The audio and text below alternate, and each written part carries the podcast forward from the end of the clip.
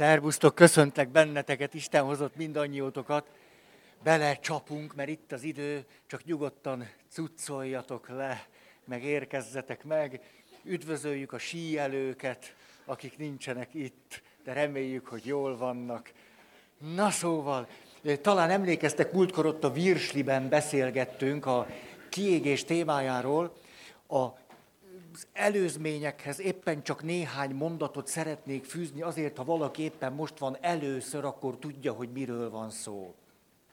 Vagyis arról beszélünk, hogy létezik egy olyan belső sebzettségvilág, ami könyörtelen mérték túlzó kritikusság címen nevezhető meg.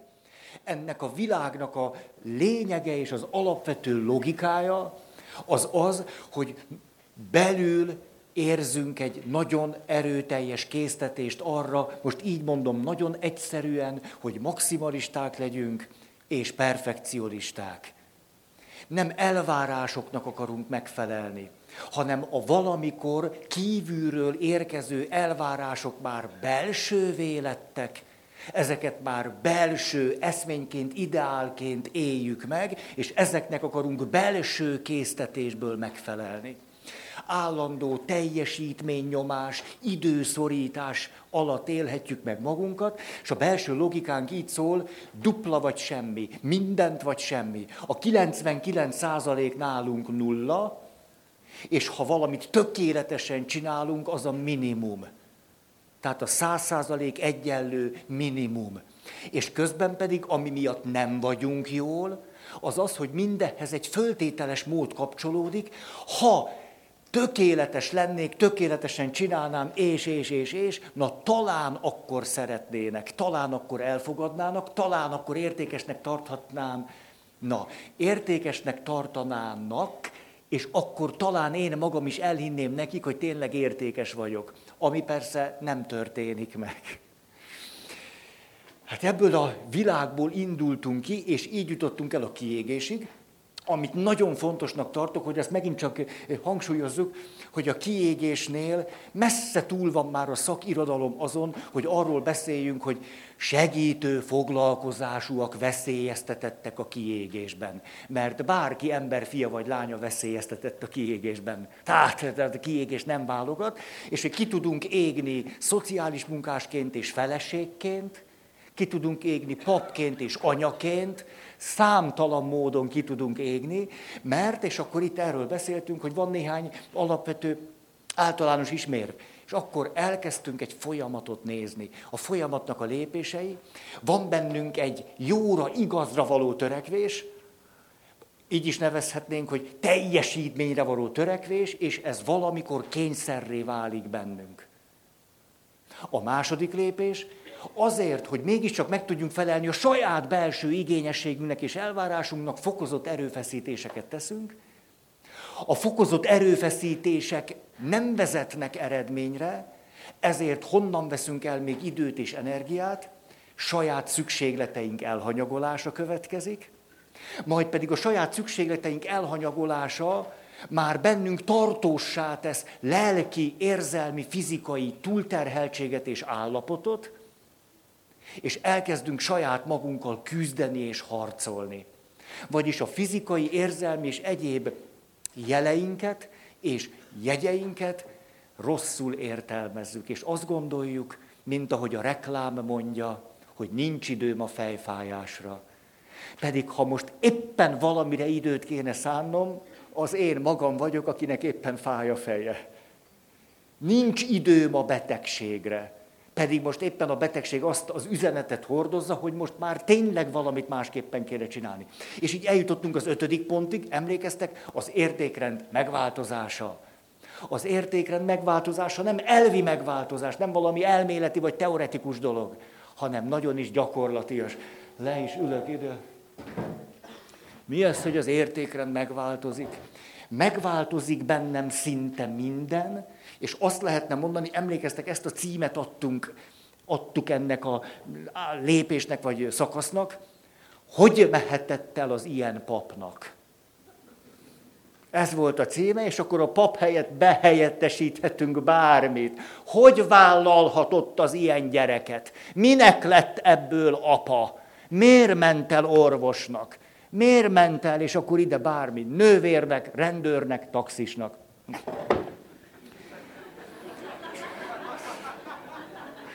A kiégés nem válogat.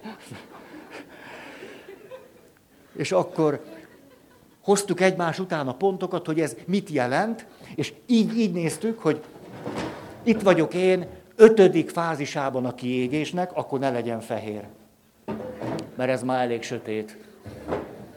Itt van a jóra való rendes másik, aki éppen találkozik velem valamilyen helyzetben, mondjuk anyaként ő a gyerekem, papként ő a hívő ember, orvos vagyok, akkor itt van egy beteg ember, és a többi. És itt van az az önmagam, aki nincs kiégve. Aki valamikor azt mondta, nincs is annál szebb, mint papnak lenni. Hát az gyönyörű. Teherszállító kisiparosként dolgozni, nincs is annál szebb. Ismeritek ezt a kedves embert? Jaj, nem... Tudjátok, költöztetett. És akkor azt mondja, én rá szoktam szólni a munkatársaimra. Mert a munkatársaim, mikor azok, akik költöznek, a következőt mondják. A böhöm nagy háromajtós szekrényt fölvisszük a 4. És azt mondja a férfi, hogy akkor ezt a középső szobába tegyék le az ablak mellé, és lerakjuk. És utána fél óra múlva azt mondja, hogy mégiscsak a kis szobába tegyék át az ajtó mellé,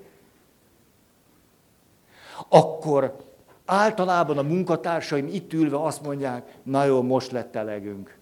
Döntse már el, hogy azt a rohadt szekrényt hova rakja. Hát ne velünk szórakozzon. Hát mi vagyunk mi? Paprika Jancsi. Ezt a szót de rég mondtam ki.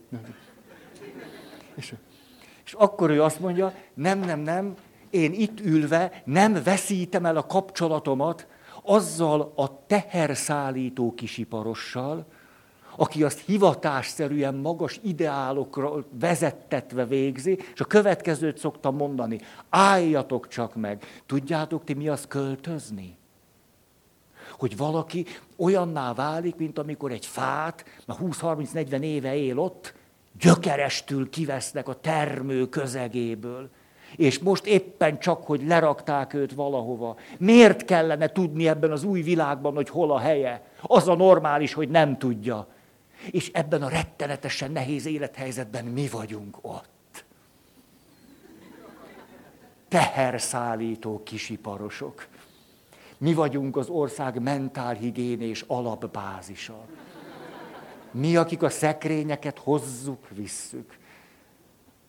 Ő itt egy mentálhigiénés fuvaros, annak minden gyönyörűségével, aki el tudja érni azt a belső világot, amiért ő azt mondta, érdemes szombatonként költöztetni.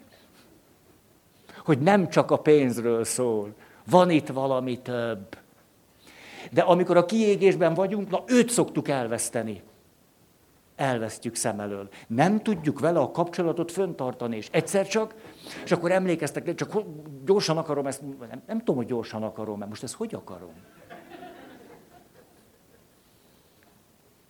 Az elégséges idő fölhasználásával szeretném mondani.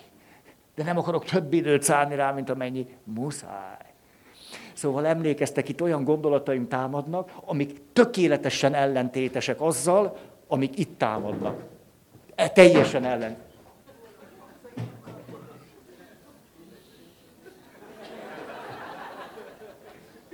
A kóla élni akar.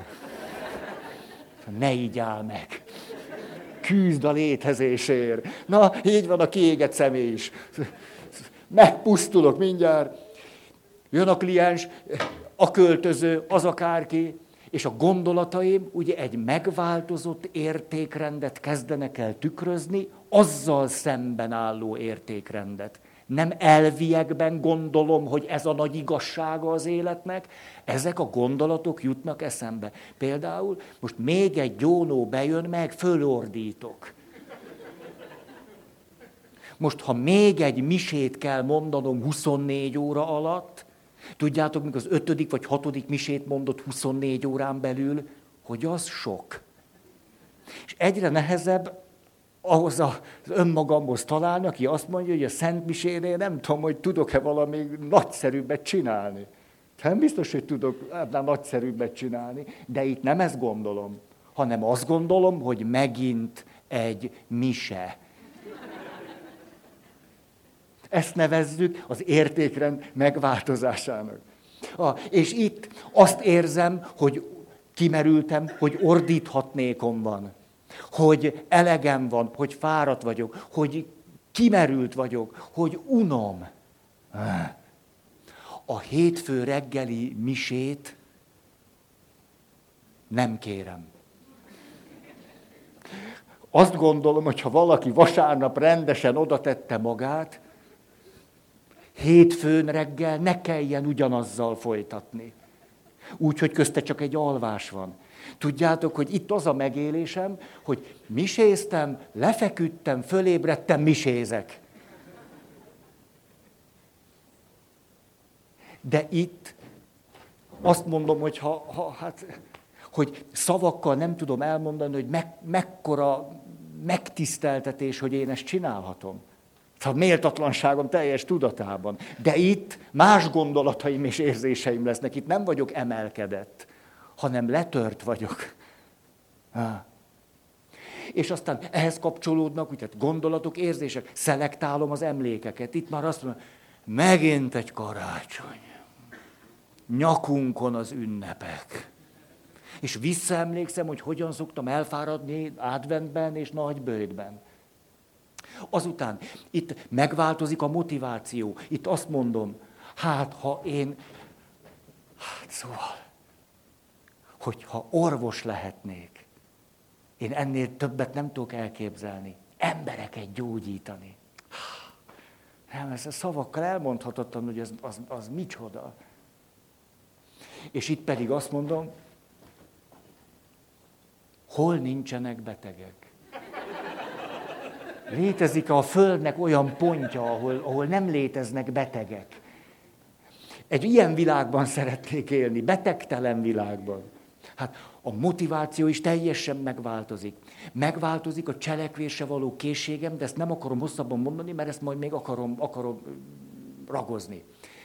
A szociális érzékenységem előjelet vált. Mert emlékeztek, ott az van, most látom, hogy a feleségem ki van.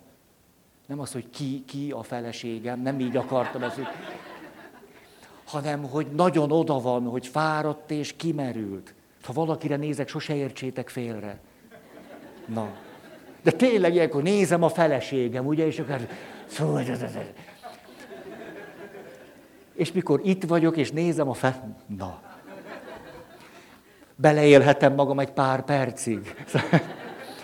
Nézem a feleségem, és látom, hogy fáradt, és éppen csak, hogy ide tudta vonszolni magát, és kimerült, és tele leszek együttérzéssel.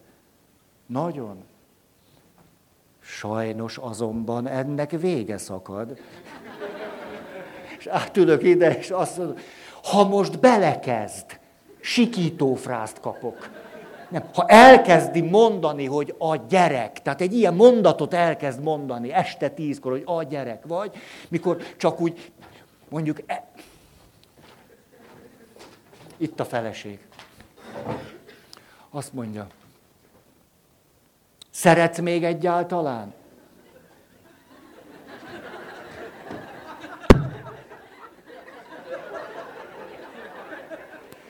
Ezt nem! Nem!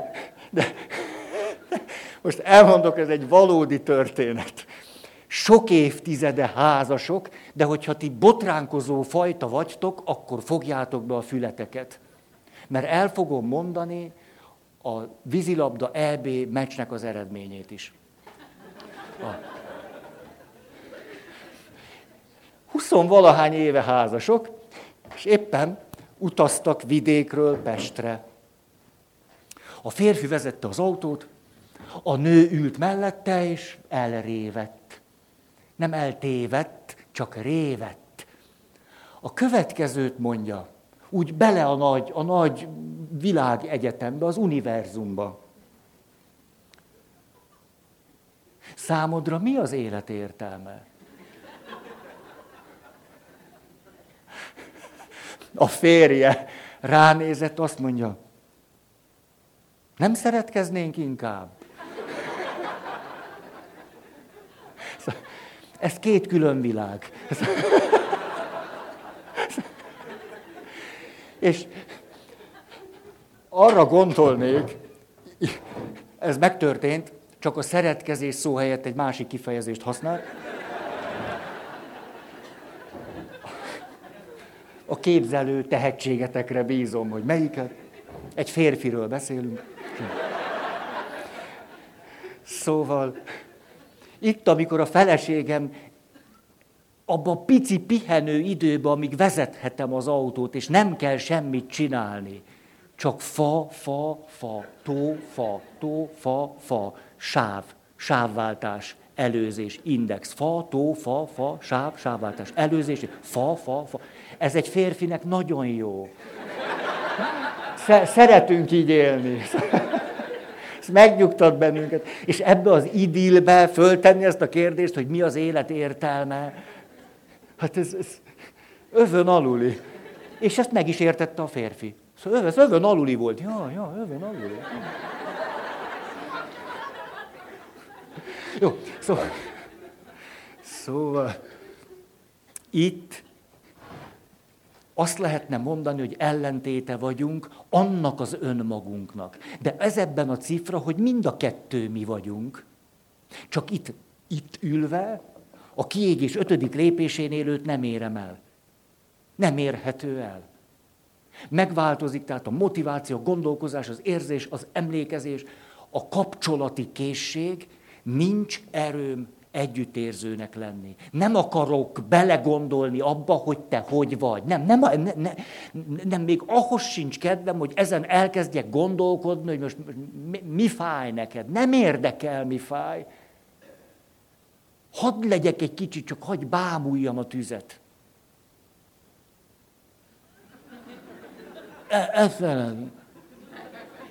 És megint fogja be a fülét az, aki ezt meg akarja nézni ismétlésbe, hogy ki nyerte a mesterek tornáját. Snookerben.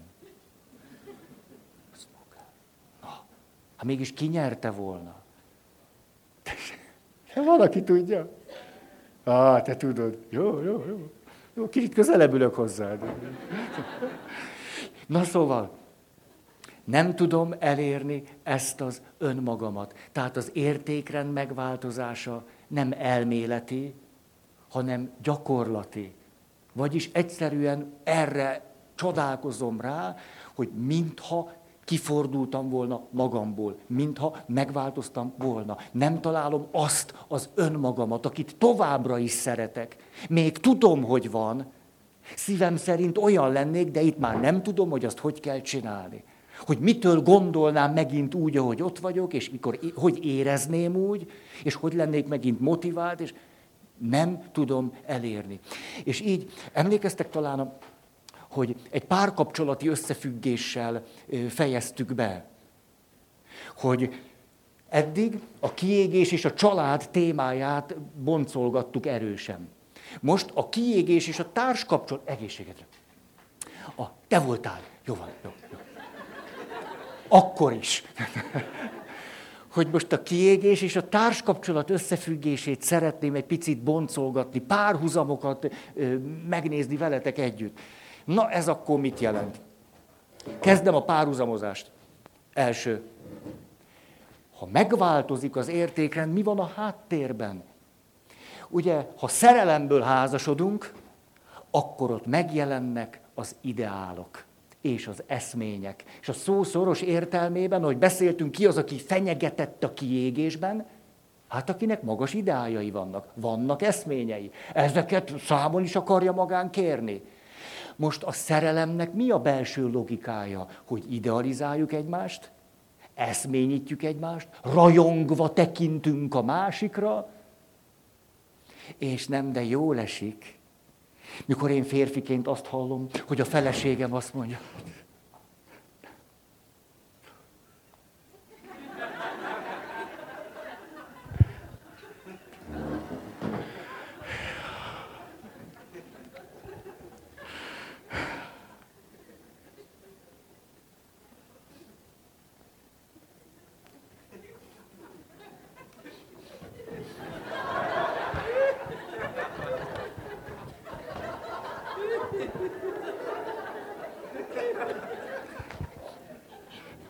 egy boldog nő miért beszélne? Talán az egyetlen olyan helyzet, amikor nem beszél a nő. Mikor úgy érzem, még a beszéd is tönkretenné ezt a varást. Bár az ő beszéde, de mégis.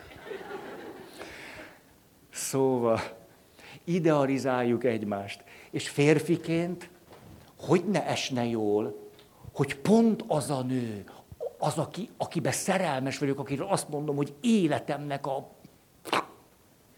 Ez egy szakkifejezés volt? Hogy pont ő néz rám rajongó, eszményítő tekintettel. Örül a szagomnak. Na! Hogy amikor elmegyek, fölveszi az izzadt ingemet. Hogy velem legyen. Na! Vannak saját élmények. Szóval megtörténik, magas ideálok, eszményítés, a kultúra ezt nagyon megerősíti, az igazi. Ugye az igazi, keresem az igazit, és átélem, hogy én az igazi vagyok. Nagyon jól esik ebbe fürdőcskézni, jó, az igazi. És hogy nem csak azt akarom, hogy te legyél az igazi, jól esik, hogy valaki úgy néz rám, hogy én vagyok az igazi. Jól esik ezt elhinni, hogy ez lehetséges. Jaj, de szép. De szép. Remélem, ez sokáig tart is.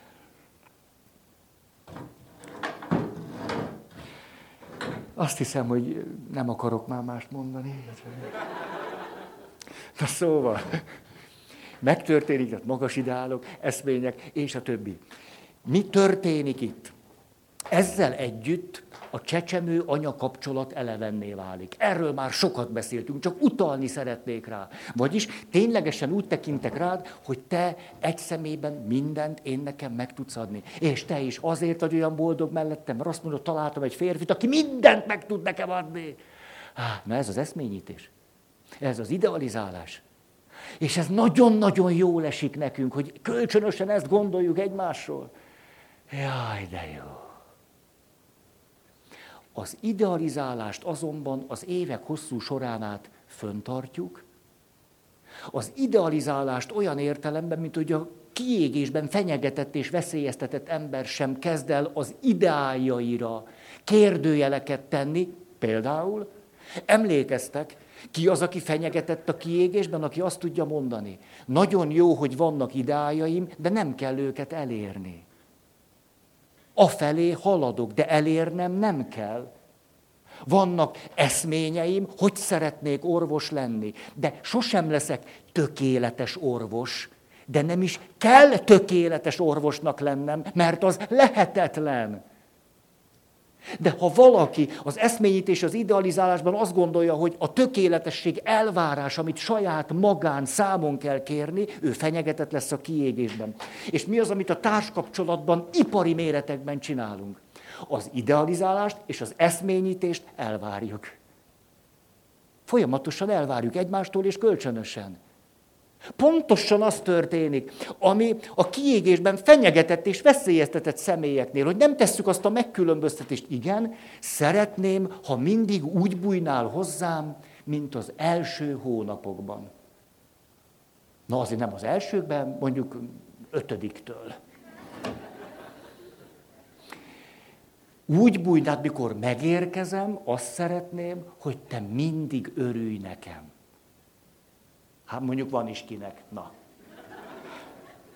Ez az idealizálás. És amikor nem ez történik, akkor mi történik az idealizálással? Föntartom, és elvárások formáját ölti. A kiégett személy is a saját ideájainak meg akar felelni. Elvárja magától, azt mondja, ez a minimum, és ettől egyre erőtlenebbé válik, mert ez realitásvesztéshez vezet. Az az érdekes, akármilyen furcsán is hangozhat ez, hogyha a szerelem belső logikája mindenféle reflexió nélkül működik egy kapcsolatban, akkor nagy valószínűséggel, hatalmas lépésekkel haladunk a kiégés felé. Ha te szeretnéd jól csinálni, mondjuk elképzelem, hogy ti, akik itt vagytok, szeretnétek jól csinálni, ugye igényesek vagytok, akkor még fenyegetettebbé váltok. Mert az azt fogja jelenteni, hogy ténylegesen rengeteg időt és energiát próbáltok beletenni azért, hogy ez jó legyen. És ez minek az árán fog tudni megtörténni?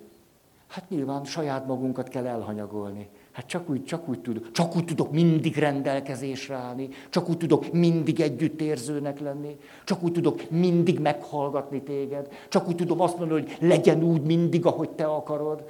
Tehát csak a saját szükségletem elanyagolása révén. Tehát máshogy nem tudom csinálni. Mert elvárom magamtól és tőled, hogy mi ilyenek legyünk. És nem az eszmény, és nem az ideál az, ami helytelen, hanem az ahhoz fűződő viszonyunk. Hogy ezt elvárássá tesszük magunk, vagy a másik felé. Ez az első, nagyon lényeges párhuzam. És nézem, a jegyzetem, mert egy pici logikai menetet írtam föl, és akkor ha ez számít nektek. Nem tudom, nekem nem tudom, hogy számít. Mindegy, én nem vagyok fontos.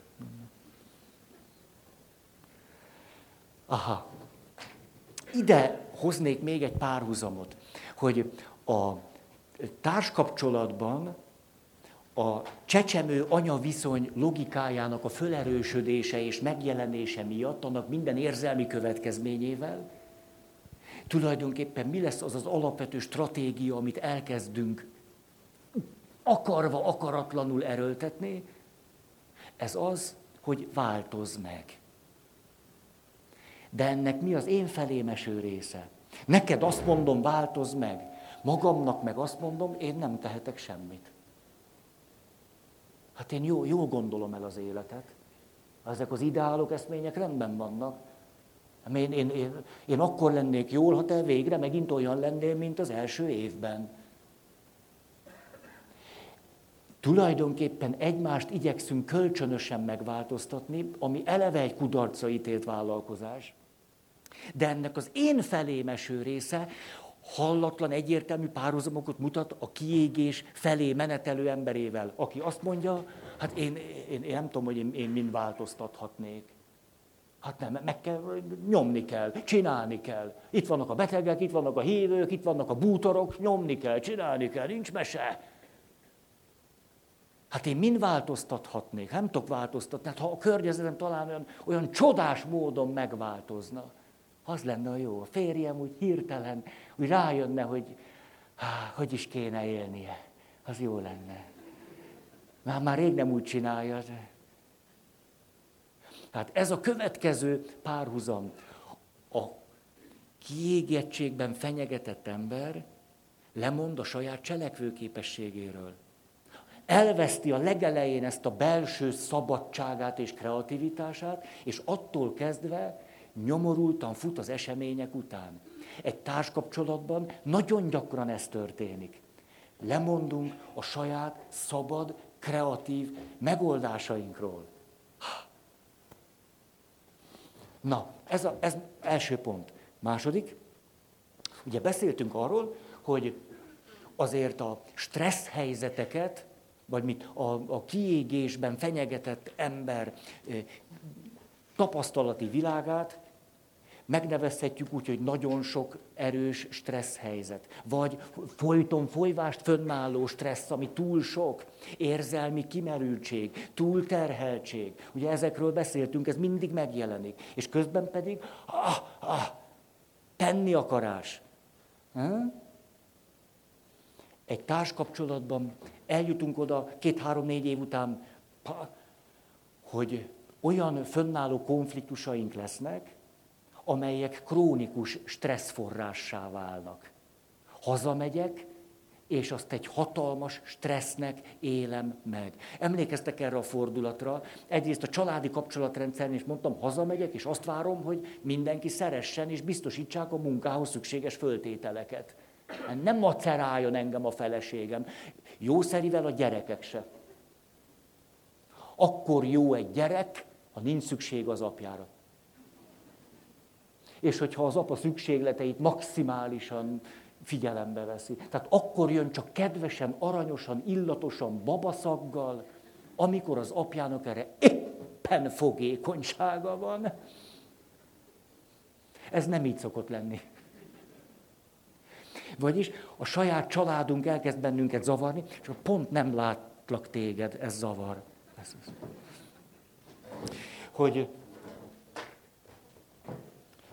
Tehát erről beszéltünk, hogy a saját családunk elkezd zavarni, mert úgy érezzük, hogy nem biztosítják a számunkra fontos föltételeket, de itt az történik, hogy a saját férjünk, feleségünk kezd el irritálni. Pulzusszámokat mérnek házastársi konfliktusok esetén. Tudjátok, hogy, ezt megkérdezem, tudjátok, hogy hány nyas pulzusszámig lehet fölmenni egy átlag embernek? Stressz hatására. A sok az egy jó irány. Ugye, hogyha valaki, mondjuk egy jó sportoló, sokat sportolt, a pulzusa fölmegy 200-ra. Ugye ezt tudjuk. Egy átlagemberé nem föltétlen megy föl.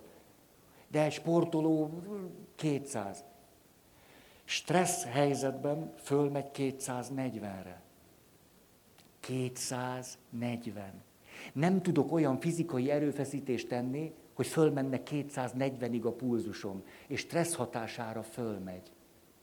De az egészben az a trükk, hogy amikor stressz helyzet hatására emelkedik meg a vérnyomás és a pulzusszám, nem kapok róla visszajelzést.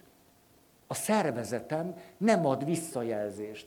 Ezért úgy érzem, hogy tulajdonképpen minden rendben van. Hú, hát kicsit úgy. Kicsit úgy csőlátásom van, de szelektív emlékezésem, úgy nem hallok annyira, de ennek nem tulajdonítok jelentőséget. Szóval maga a házastársi kapcsolat válik stresszforrássá. A kapcsolatban ér annyi stressz, és ez nap után megtörténik, hogy újból. Kialakulhat kölcsönös neurotikus allergia, amitől pedig megőrülünk. Ugye a kölcsönös neurotikus allergia előbb-utóbb nagy valószínűséggel kialakul. Vagyis akarva, akaratlanul olyasmit csinálsz, ami az én gyerekkori sérülésemet előhívja. És olyankor lemegy nálam a roló. De hogy lesz ebből kölcsönös neurotikus allergia? Hogy az erre adott válaszom pontosan a te gyerekkori sérülésedet teszi aktívvá, amire nálad megy le a roló. És két zombivá válunk, akik harabdálják egymást. Lehet, hogy az egyikünk nem zombi, hanem vámpír. Hát mondjuk, kinek mire van gusztusa, tehát egy zombi és egy vámpír. Este 10-kor. Ez történik velünk. És egyáltalán nem látunk ebből kiutat. Tehát maga a társkapcsolat már elviselhetetlennek tűnő konfliktus és stresszforrássá válik. Ez döbbenetes feszültségben van azzal, ahogyan nekiláttunk. Hogy ez nagyon jó lesz, és én vagyok a cupp az éjszakába. Hogy én vagyok a csúcs és a cool. Vagy cool csúcs.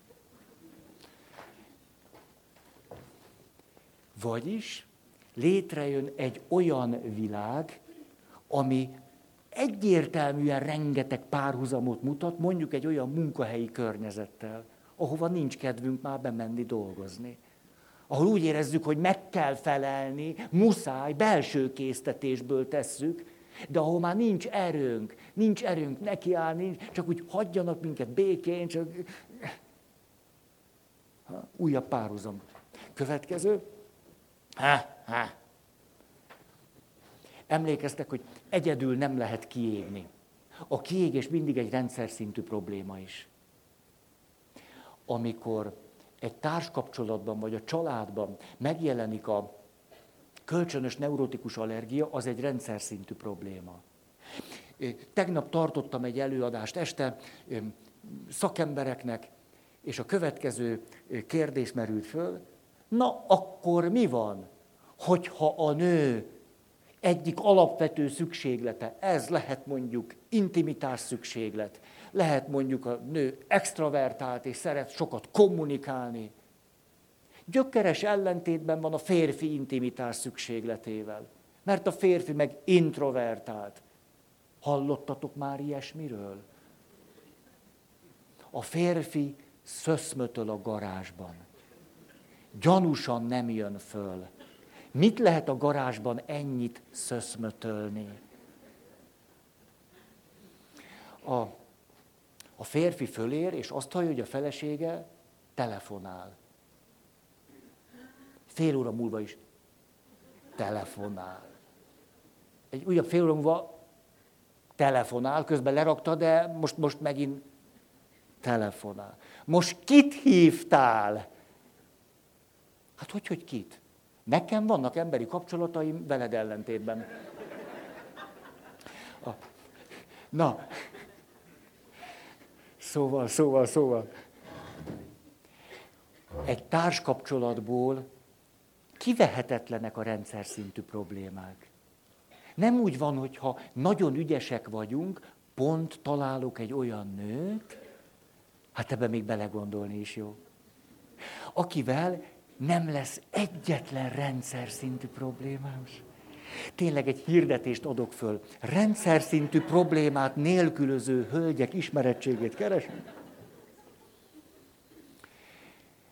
Éppen a társkapcsolatnak a minősége miatt, hogy ott az egy szoros emberi kapcsolat szokott általában lenni vágyaink szerint, amiben valami szerelem megjelenik, és a többi, ez meleg ágya lesz annak, hogy az elvarratlan szálak, gyerekkori sérülések aktívvá váljanak. Ezért is lehetséges az, milyen érdekes, hogy az értékrend megváltozása nem elméletben, hanem gyakorlatban, hogy a barátainkkal milyen normálisak tudunk lenni, a férjünkkel viszont nem. Olyan nagyvonalúak tudunk lenni a barátnőinkkel, vagy a barátainkkal, és a feleségünk egyetlen rossz mozdulatától fölmegy a vérnyomásunk. Miért? Azért, mert ez itt egy másik kapcsolat mi bennünk. Ez itt elevenné tesz egy csomó gyerekkori sérülést. Emlékeztek, aztán talán a 7. pont volt, kik fenyegetettek a kiégésben. Azok, akik sok gyógyulatlan, kezeletlen, ápolatlan gyerekkori sérüléssel élnek. Mert a kapcsolat ezeket elevenné fogja tenni. Akarva, akaratlanul. Sőt, az egészben a csavar az, hogy eleve olyan valakibe leszek szerelmes, akivel a sebeinkben is valahogyan tudunk illeszkedni egymáshoz.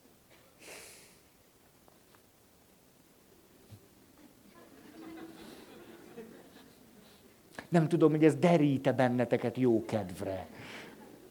Tehát, mikor kialakulnak a rendszer szintű problémák a társkapcsolatban, ez nem pech vagy szerencsétlenség, nem kellene felelősöket keresnünk, hogy kiszúrta el, mert ez így természetes. Ez óhatatlanul megtörténik, akarva akaratlanul így lesz. És ez ugyanígy van, egészségedre. Vagy nem tudom, ez mi volt, de... hogy szerintetek létezik olyan munkahely? Egészség. De most már tudom, hogy ez rüsszentés volt. De tudod a jó tanácsomat? Ezt most, mint mentálhigiénés szakember szeretném mondani. Hát te olyan jóságosan trüsszentesz, tudjátok, hogy nem érdemes visszafogni.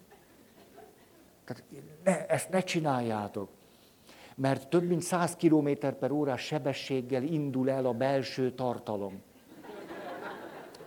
Tehát, hogyha ezt bedugózod, akkor hova tud távozni ez a belső világ? Nem mondjuk, hogy sehova, mert azért ennél leleményesebb az emberi test. Hát két helyet tudunk ilyenkor megtalálni. Homloküreg, arcüreg. Képzeld, de 100 km/h sebessége. Tehát, hadd jöjjön ki. Ez nem ellenérve zsebkendővel. Szemben, tehát lehet úgy is, hogy zsebkendővel kombinálom ezt a megoldást. Tudjátok, ez lehet, hogy furcsán hangzik, de ezt egy orvostól tanultam. Tényleg, nagyon azt mondja, Feri, a te egészséged nekem nem mindegy. Hát, zsebkendő és hadd szóljam. Szóval... Annál a kérdésnél kezdtem el időzni, hogy szerintetek létezik olyan munkahely, amelyben nincsenek rendszer szintű problémák? Létezik olyan egyház? Hát a katolikus egyház biztos nem olyan. Ezt saját tapasztalatból állíthatom. Ha tudtok olyan felekezetet, amelyben nincsenek rendszer szintű problémák, szóljatok. Nem mennék át oda, csak megnézném. Tényleg okulásra, hogy ezt hogy kell ezt csinálni. Vagyis az a realitás, hogy az a normális és természetes, hogy egy kapcsolatban vagy egy munkahelyen rendszer szintű problémák fognak föllépni. Ezért lenne nagy szükség az aktív, kreatív, szabad részünkre, amit éppen a kiégés folyamatában elvesztünk. Hát pont a kreatív, aktív, szabad részünknek kell azt mondani, hogy fogd be a szád, hogy a teljesítményeknek meg tudjunk felelni. Azt mondjuk, azonnal tűnj el innen, mert te most pihenni akarsz, hát tudod, ki ér rá. Most mi van, rajzolni akarsz? Takarodj innen. Most elmennék 2 napra pihenni? Hogy? Adventben. Szóval rendszer szintű problémák természetszerűen kialakulnak, és elkezdenek bennünket maguk alá temetni. És a társkapcsolatban ez mindenképpen megtörténik. És emlékeztek, a kiégésnél a rendszer szintű problémákat nem tudjuk megfelelően ezekre válaszolni. Ez nem volt egy értelmes mondat. Nem. Hiszen elkezdünk beszűkülni. Szép lassan, már csak az itt és most van. Pillanatnyi egyensúlyunkkal tudunk törődni. Ennyi marad. Ez pont ellentétben áll azzal, hogy hátralépjek, és rendszer szinten nézzem meg, hogy mi történik, és hogy zajlanak a dolgok. Hát dehogy is, örülök, hogy életben vagyok. Következő.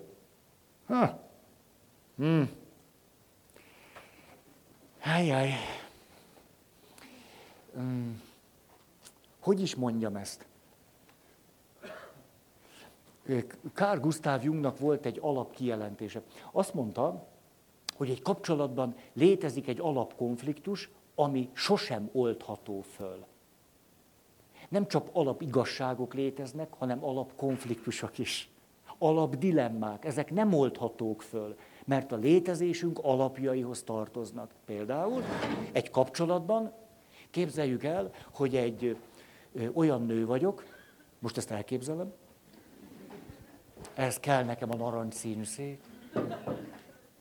Egy olyan nő vagyok, akinek az apja alkoholbeteg. Én nem, mert kislánykoromban nem tudtam, mi az, hogy alkoholbeteg, csak azt láttam, hogy apa néha más, mint máskor. Akkor mindig olyan félelmetes volt és kiszámíthatatlan. Nem tudtam, hogy akkor mi fog történni. És akkor néha kiabált is, de ezt én nagyon szégyeltem, és erről nem lehetett beszélni. Anyával se beszéltünk róla, és én azért nem beszéltem róla, tulajdonképpen erről most beszélek először, mert az anya szemébe láttam, hogy fél. És akkor arra gondoltam, hogy hát akkor kitől kérdezzem meg, ha anya is fél. És akkor nagyon, nagyon egyedül éreztem magam, és Hát próbáltam bújni ilyenkor, elbújtam ahova lehet, de hát aztán volt, hogy nem lehetett elbújni, hát ha apa kiabált, akkor nem lehetett hova menni, és akkor néha ott összetört dolgokat, de biztos máshol is így van. Most ebbe bizonytalan vagyok, de hát szerintem biztos másokkal is ez így volt. Hát igen, és tulajdonképpen nem szerettem az iskolából hazamenni. Kértem anyát, hogy hadd legyek napköz is. És akkor... Mit tanultam meg kislányként? A bizonytalanságot, a kiszámíthatatlanságot és a félelmet. És miután a szerelem a teljes személyiségemet mozgósítja, ezért a sebzettségeim is mozgósításba lendülnek. És kibe leszek szerelmes? Egy megbízható férfiben.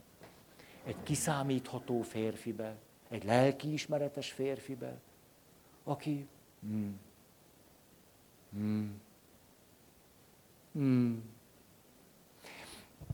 Mi az alapdilemma? Az alapdilemma az, hogy vagy egy szenvedélyes, erotikus viszonyt szeretnék házasságig vinni.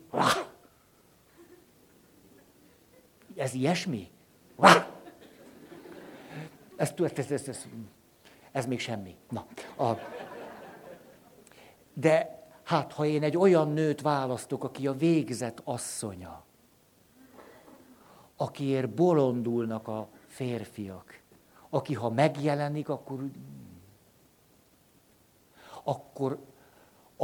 ha én egy ilyen nőbe szeretek bele, hajjaj, mi van a biztonsággal? Akkor jegyet váltottam a félelemre. Hát egy ilyen nő mellett nincs biztonság. Milyen biztonság?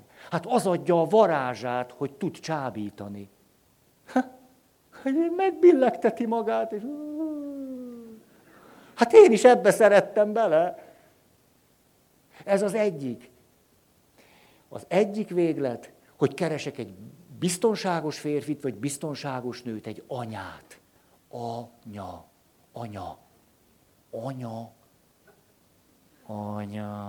Anya.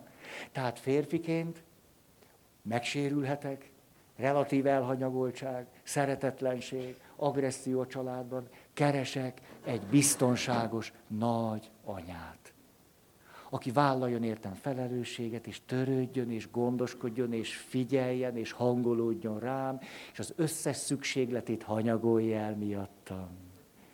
Az lenne a jó. De ő neki ne kelljen enni, ha én vagyok éhes. Az lenne a jó, hogy úgy én ne lássam, hogy ez neki fáradtság, nem? Ez egy dilemma. Ha nagyon anyát és apát választok, ott lesz biztonság, és vele unalom. Előbb-utóbb unalom. Túlságosan kiszámítható, túlságosan unalmas. Ha választom a szenvedélyt, a vágyat, akkor lesz is. És vele együtt a félelem. Félelem, aggodalom, kiszámíthatatlanság. Itt az élet kaland, ami nagyszerű. Itt meg biztonság, és az is nagyszerű. De egy kapcsolatban... Nagyon-nagyon művészet, hogy ezt a kettőt mind a ketten szabadon képesek vagyunk adni és venni. Hogy egy olyan nővel éljek, aki tud magas hőfokon szenvedélyes lenni, titokzatos, kiszámíthatatlan és mint egy tündér, és közben pedig mindig jelenlévő anya. Akihez mindig oda lehet bújni. Csak nyökögök egyet, és már ott van, és a keblei közé bújtatom az arcom. Na. És azt mondom, nem mocorog, ne, csak így. Most szundizni akarok. Vagy hogy én legyek egy... Azt a férfi részét most nem mondom. Hogy mind a kettő, és csak úgy szabadon, így vagyok, és úgy vagyok, és pont úgy, hogy te szeretnéd. Hát ez lenne a művészet. És most ezt a dilemmát kiegészítem valamivel. Ez a dilemma eleve fönnáll a társkapcsolatban, de hogy a kapcsolatunk házasság, 5 év, 10 év gyerekek, tulajdonképpen az időnk és energiánk nagy része annak biztosításával és megjelenítésével is eltelik, hogy ház, lakás, gázszámla, villanyszámla, a gyerek, a bölcsi, az óvoda, a hótaposó. Nincs hó, de hótaposónak lenni kell, mert egy rendes anya gondoskodik. Hótaposó. Na. És előszeretettel háttérbe szorul az, hogy férfi és nő, és titok, és szenvedély, és kaland, és ismeretlen, és fölfedezés, és vágy, és akarlak, és gyere ide. Hát hol? Nincs a gyereknek hótaposója. Mi az, hogy gyere ide? Meg vetkőz. Hogy nem? Hát a gyereknek nincs hótaposója. Tehát, ha éppen, hogy öltöztetni kéne, nem az, hogy vetkőz. Sok idő és energia megy el ezzel, érthetően. Tehát ez itt egy értékes részünk. Olyan felelősséget vállalunk. A felelősségbe kevesebb szenvedélyt illik bele csempészni. Nem? Ha felelősek vagyunk, akkor az a kiszámíthatóság, megbízhatóság. Ha. Mi lesz ennek a következménye 5-10-15 év múlva? Teljesen természetesen, miközben szeretjük egymást.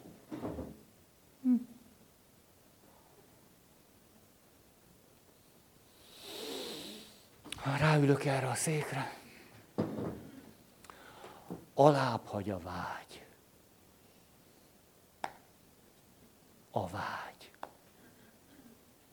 Alább hagy a szenvedély. Nincs erotikus vonzalom. Csak egy ajtó, ki van írva a nevünk.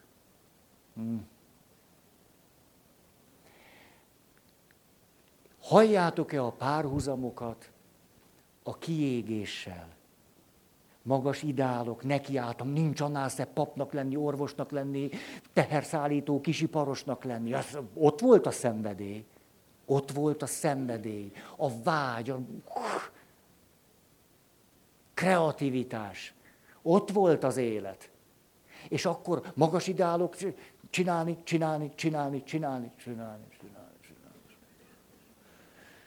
És elmegy a vágy és a szenvedély kukutyimba. Ott időzik.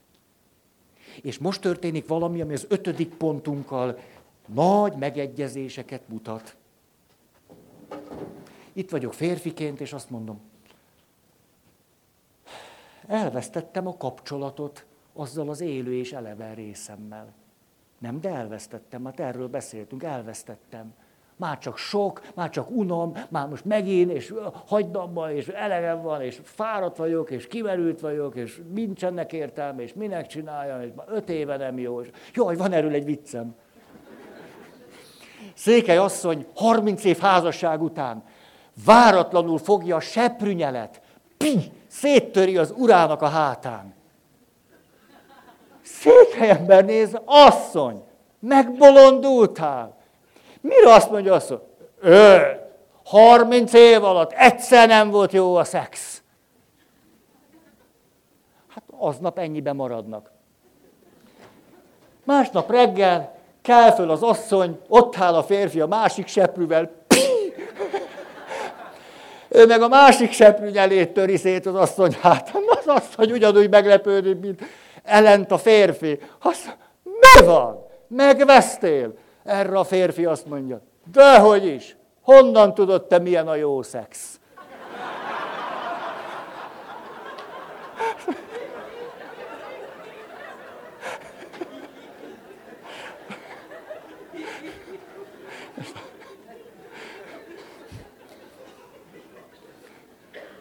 Szóval, úgy veszem észre, emlékeztek, ez volt az 5. pontnak a megnevezése, hogy megváltozik az értékrend. Nem elméletben változik meg, hanem gyakorlatban. És egyszer csak itt vagyok egy társkapcsolatban, 2 éve, 5 éve, 25 éve, 37 éve, És azt mondom, a hűség nagyon fontos. Megbízhatóság, a felelősség. Hát ezekre tettem rá az életem. Orvosként is, férként és feleségként, anyaként erre tettem rá az életem. Ezt mondhatom, hogy keresztény vagyok, na, nyilvánvaló. Csak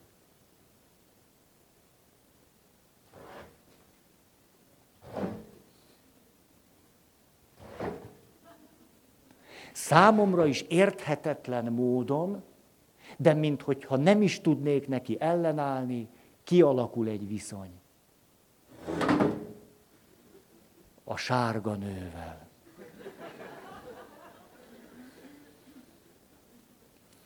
Amit elkezdünk csinálni, éppenséggel pont ellentétben van áll a saját hitvallásommal. Azzal, hogy hűség, és rendesség, és kapcsolat, és örökérvényű, és... Tudjátok, hát jegyes csoportokat azzal szoktam kezdeni, mert ez a kötelességem. Na, ha kötelesség, csinálom. Na, nem mindig, de most ebben igen. Az a kötelességem, hogy a jegyeseket fölvilágosítsam a szentségi házasság alapjairól. Én. És én.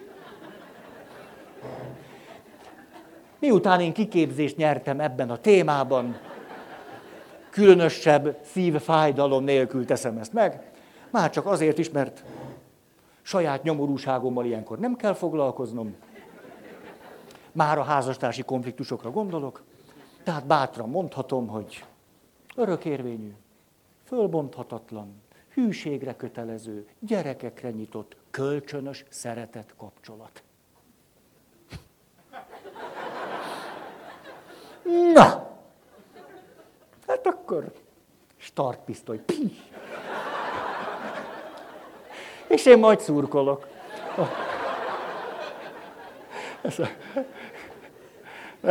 Dehogy is, de... Na. És,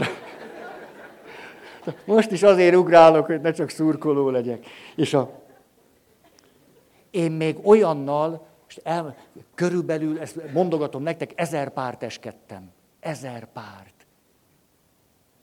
Ez egy félreérthető, tehát nem, na, 1000 párt. Hát ez nem egy politikai nyilatkozat akart lenni, 1000 pártot, vagy párok. Szóval, tehát 1000 férfit és 1000 nőt. Ilyen. De most nem valaki félreértse, tehát pont ebben a fölállásban mindig, következetesen ez. És az 1000 párból egyetlen egyszer történt az, hogy amikor elmondtam, hogy örökérvényű, hűség, fölbonthatatlan, gyerekekre nyitott, kölcsönös szeretet kapcsolat, egyetlen egy férfi a 2000-ből tette föl a kezét, hogy Maradandó élmény egyébként. Ezt talán el is mondom, hogy mit mondott, mert lehet, hogy titeket is érdekel. Azt mondja, hogy elgondolkozott, azt mondja, de még egyszer?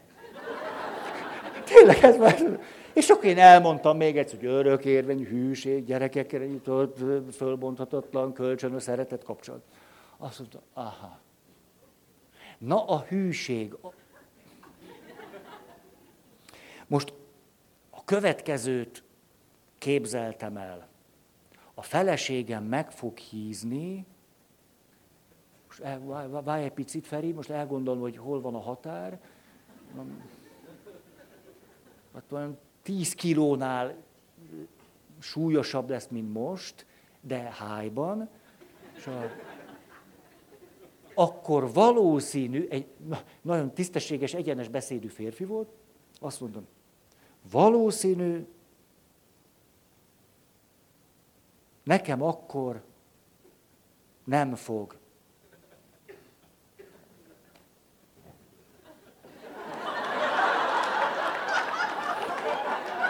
Ni. Ezt mondta ez a férfi. Nem csak ideálok létre. Egy mentségem van, hogy ezt nem gyakoroltam, tehát ezt most próbáltam valahogy ezt megjeleníteni. azt mondta, hogy ez fog velem történni. Én ennek a biológiai nem tudásnak nem leszek majd az ura, mondta ő. Ez egy félelem, de benne meggyőződésé sűrűsödött. Most, ha ez így lesz, és én nem fogok vágyat érezni a feleségem iránt, hát én nem állok jót magamért.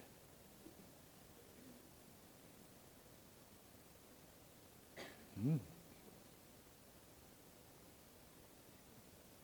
2000 emberből egyetlen egy mondott ilyet.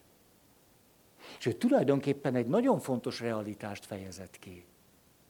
A szenvedély, az erotikus vonzalom és vágy csökkenésének a következményeit, és azt, hogy akkor mi lesz.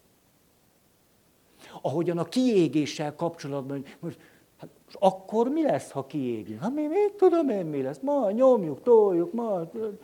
Nem így vagyunk. Hát most majd, hát miért ne lenne kedvem hozzá? Hát úgy szeretek orvosnak lenni, papnak lenni, miért? Majd csinálom. Hát az a fajta idealizálás és bizonyos szempontból naivitás, ami a kiégéssel kapcsolatban is bennünk élhet, ugyanez az idealizálás és naivitás él itt is. Szóval nagyon azóta is olyan becsülettel gondolok erre a férfire, hogy ő neki volt ott bátorsága. Azt mondani, amiben egy csomó realitás van. Most, hogy ő ezt most jól gondolta, vagy nem, vagy lehet-e valamit tenni, erről szeretnék beszélni, csak el fog menni az idő. Szóval ott tartok, hogy itt vagyok, és azt mondom, hát én vagyok az utolsó, aki azt gondoltam, megcsalom a feleségem.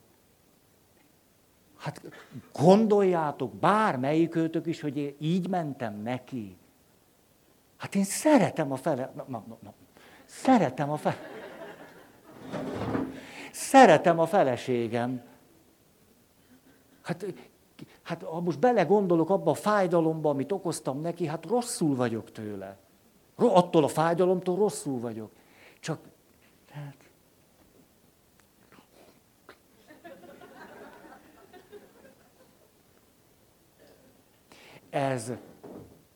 Ez a folyamat, megint csak azt mondhatnám, nem föltétlen egy konkrét hűtlenséggel, viszonnyal vagy megcsalással, maga a folyamat ennek az érzelmi, gondolati része megint csak szinte kikerülhetetlenül megtörténik. Megtörténik. Ha magas ideálok és eszmények, és akarjuk ezt jól csinálni, hát melyik az a tanár, orvos vagy pap, aki beleadja szívét, lelkét, és nem fárad el? Hát hol van ez az orvos? Mondjátok meg a nevét, ha van. Mindig hozzá fogok fordulni, éjjel 4-kor. Hát nem, hát ha én akkor vagyok beteg, akkor... Tehát az történik itt is, hogy kiégek férként.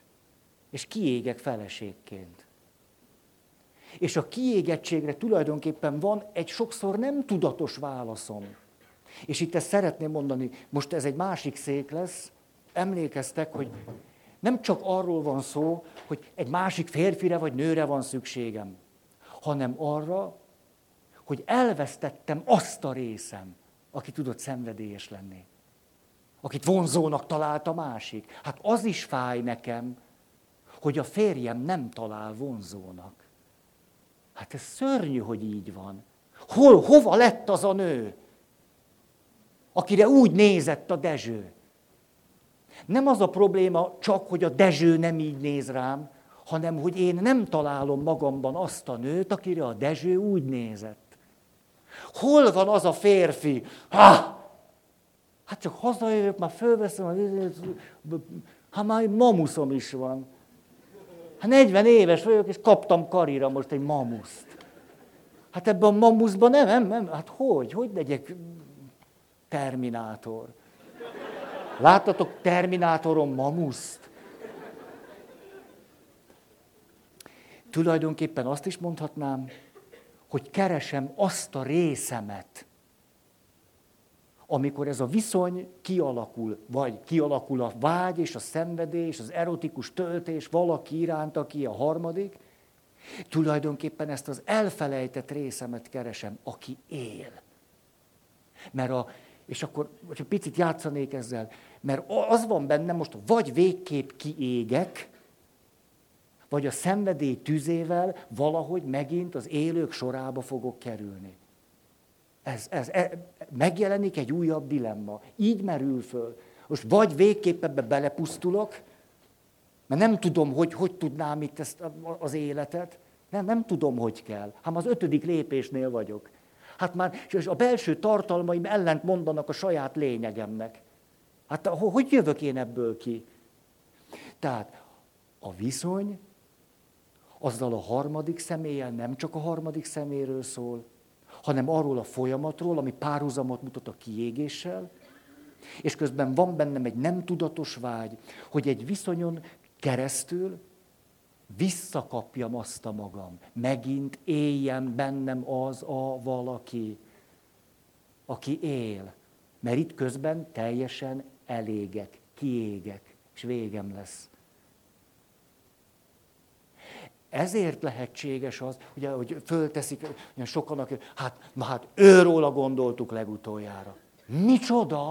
A Kovács Pista megcsalta a Nagy Mariettát. Na ezt nem gondoltam volna. Hát azt a nagyszerű nőt, vagy ez a rendes pasi, hát ha ők nem bírták ki, hát akkor... És itt jön egy téves értelmezés, azt mondjuk, jó, hát akkor ebből az következik, hogy ennek egy ilyen tartós kapcsolatnak semmi értelme. Tehát amit a papok mondanak, hogy örökérvényű hűség, gyerekekre nyitott, kölcsönös szere, hát ez nem működik ma már. Ez ma már nem működik. Nem működött valamikor, már nem. Nem, tehát ezt el kell felejteni, mert hát nem így van. Ez nagyon hasonlatos dilemma ahhoz, mint amikor azt mondom, itt vagyok, és azt mondom, pedagógus vagyok. Hát ugye a pedagógus életpálya modellből tudjuk, hogy van 3 nagyon kritikus korszak. Több is lehet, de 3 általában van. Az első néhány év, mikor történik a legtöbb válás? Az első néhány évben. Mert egy rendszer szintű változás történik. Lelkes voltam, még tanultam, jaj de jó, és egyszerűen találkozok a realitással az osztályteremben. Lelkes voltam, jaj de jó, és találkozom az együttélésnek a nehézségeivel, miután gyerek is van az osztályteremben. Mert amíg csak én voltam tanárként, minden jól ment, és tényleg van, jól el tudtam képzelni, hogy mondom el a Pitagórasz tételt. De hogy a gyerekeknek kell mondani, így egész más. Például én elképzeltem, hogy egy nőt hogy érdemes szeretni. Ja, én úgy nagyon tudom, fejben. Csak mikor ott van, akkor valahogy mindig úgy közben jön valami. A nő általában, ő van. Ő mindig útban van nekem, hogy tudjak szeretni egy nőt, ahogy gondoltam. Vagyis az első néhány évben pedagógusként is fölmerül. Most maradjak, vagy szaladjak? Most menjek, vagy maradjak, most menjek, vagy maradjak, maradjak, vagy szaladjak, most menjek, vagy maradjak. Ez egy idézet volt. Ez a dilemma fölmerül pedagógusként, és tudjátok, hogy mondják például a pedagógus életpályánál, hogy mikor merül föl a legtöbbeknél ugyanez a dilemma, hogy most menjek, vagy maradjak? Amikor már minden rutinszerűen megy. Ezt mondják a kutatások. Amikor már minden órát 4-szer megtartottál, mikor már a 4. érettségiző csoportod ment ki, amikor már önmagában nincs semmi izgalom, semmi érdekes, semmi kaland, semmi váratlan, semmi új, semmi, csak egyre több a lehetetlen kölyök, de az nem izgalom, akkor fölmerül nagyon sok pedagógusban, hogy ennek semmi értelme. És tudjátok, hogy melyik a harmadik pont? A harmadik pont az, amikor még van 5 év a nyugdíjig. Azt mondom, na most 5 évet még nem, ez már most sok. Tehát én már 40 évet toltam, szóval és hogy ugye, ahogy mondjuk, kapuzárási pánik, hogy egyszer csak 50 éves férfiak.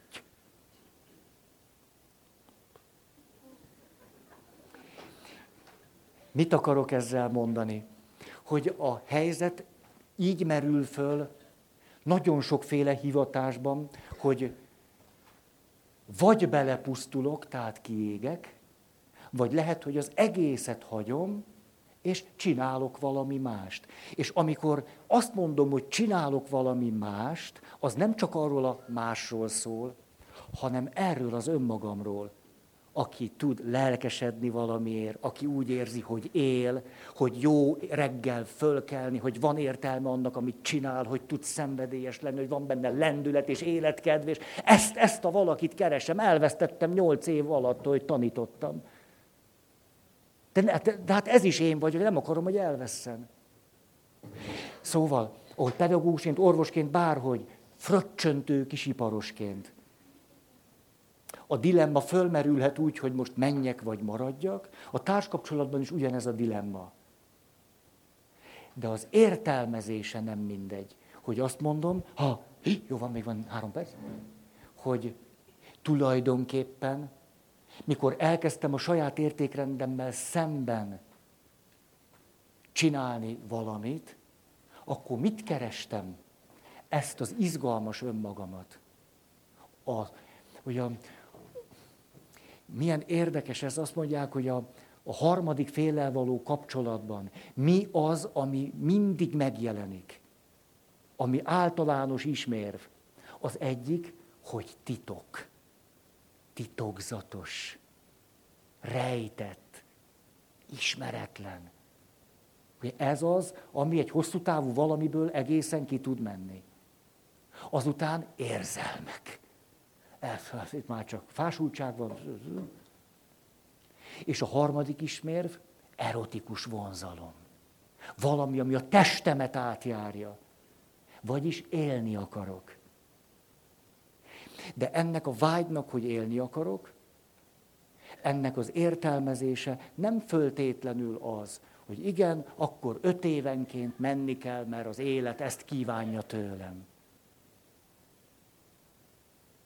Mert az is lehetséges, és a következő alkalommal akkor szeretném pontokba szedni azt, hogy a kutatások szerint mit csinálnak jól azok a társkapcsolatban élők, akik a szenvedélyt képesek megtartani.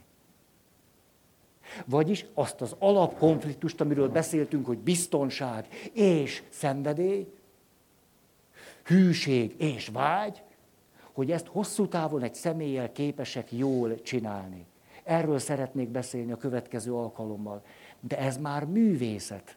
Van benne valami, úgy is mondhatnám, akkor lehet, hogy ezzel fejezem be, hogy az is lehetséges, hogy az önmagammal való egységet újból és újból egy másik személyen keresztül élem meg.